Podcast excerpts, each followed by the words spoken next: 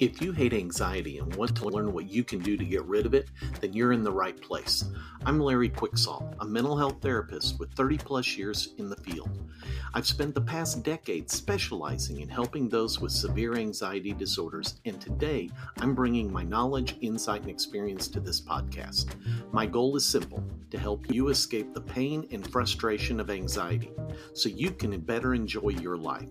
Thanks for joining me. Let's get started.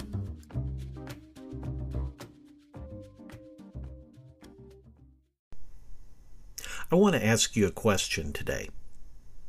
Are you ready to start overcoming your anxiety? Now, that may sound like a stupid question. You're listening to the I Hate Anxiety podcast.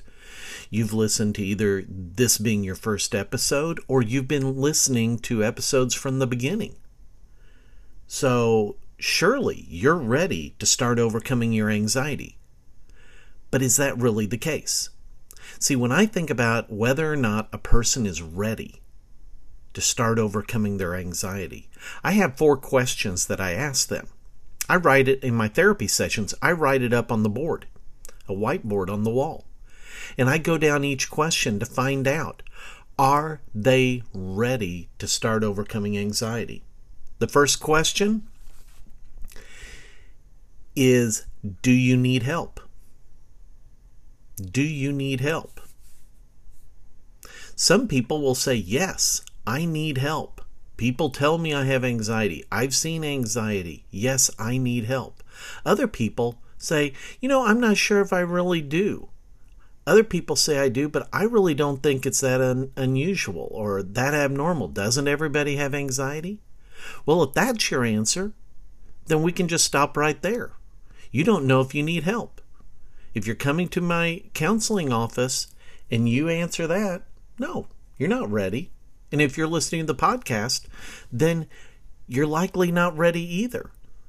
Because if you could do it completely on your own without help, why haven't you done it? So if you do recognize that you need help, then we go to question number two Do you want help? Well, again, that sometimes sounds like a silly question. Well, of course I want help. I need help. But do you want it? Some people say, well, yes, I know I need help, but. And then you just fill in the blank.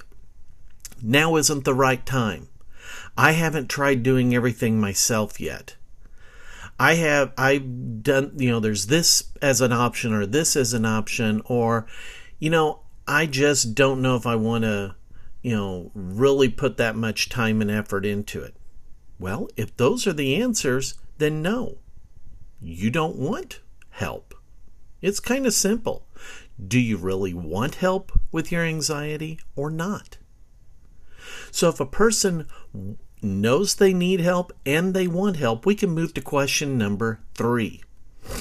And that is Are you willing to do what it takes to overcome your anxiety? And some people say yes. And some people say, well, I'm not sure. What's that going to entail? That seems like a lot of work. I'm not sure if, if I'm willing to do everything. Can I pick and choose what I want to do? Well, if you're answering with those answers, then no, you're probably not willing because there's specific things that you need to do to overcome the anxiety in your life. It's kind of like if you go to the doctor for strep throat and the doctor says, okay, these are the antibiotics. This is what I'm going to give you. You need to take one pill for this many days. Well, I don't know if I'm really willing to take it for that many days. I think I'll just take it till I start feeling better. Guess what? You're not following what the doctor's recommending, what the doctor knows works. And if you're not willing to do that, why should the doctor prescribe the medication? Why are you there, you know, saying to the doctor, I want help, if you're not willing to do it? So the question, you know, comes here Are you willing to do what it takes? You know, it's one thing to learn. A lot of people are willing to learn, but are you willing to do what it takes? Because if you're not willing to do, That's like reading a diet book but never changing an eating habit. But if you are willing to do what it takes, then we can go on to question number four. Are you committed to doing it to completion? Are you willing to do it all the way to the end to have success? What's the point in starting something if you're not willing to finish it? What's the point in starting a painting of somebody if you're not willing to finish the portrait? What's the purpose of starting a movie if you're not committed to seeing it through to the end? What's the purpose of reading a book if you're not willing to finish the final chapter? What's the purpose in starting to overcome your anxiety if you're not willing to stick with it and be committed to seeing it through to the end? So, are you committed? Are you committed to seeing it through to the end? If you answer yes, that you are so sick and tired of anxiety, that you hate anxiety so much that you're willing to stay committed to it to the end, then guess what? You've answered yes to all four of those questions. And in my book, you are ready to start overcoming anxiety.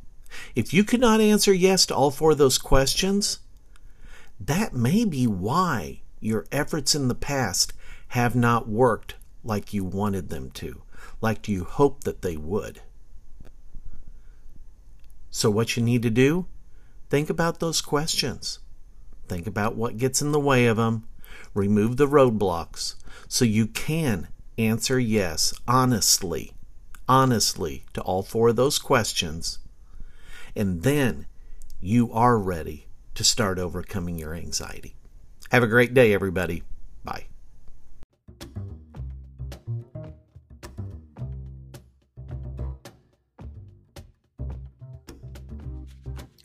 The I Hate Anxiety podcast is for educational purposes only. And while I am a therapist, this podcast is not counseling or therapy. If you need counseling or therapy, seek out the services of a licensed professional in your area. And if you are in crisis, call the Crisis Call Center at 1 800 273 8255 or dial 911 or your local emergency number or go to your local emergency room.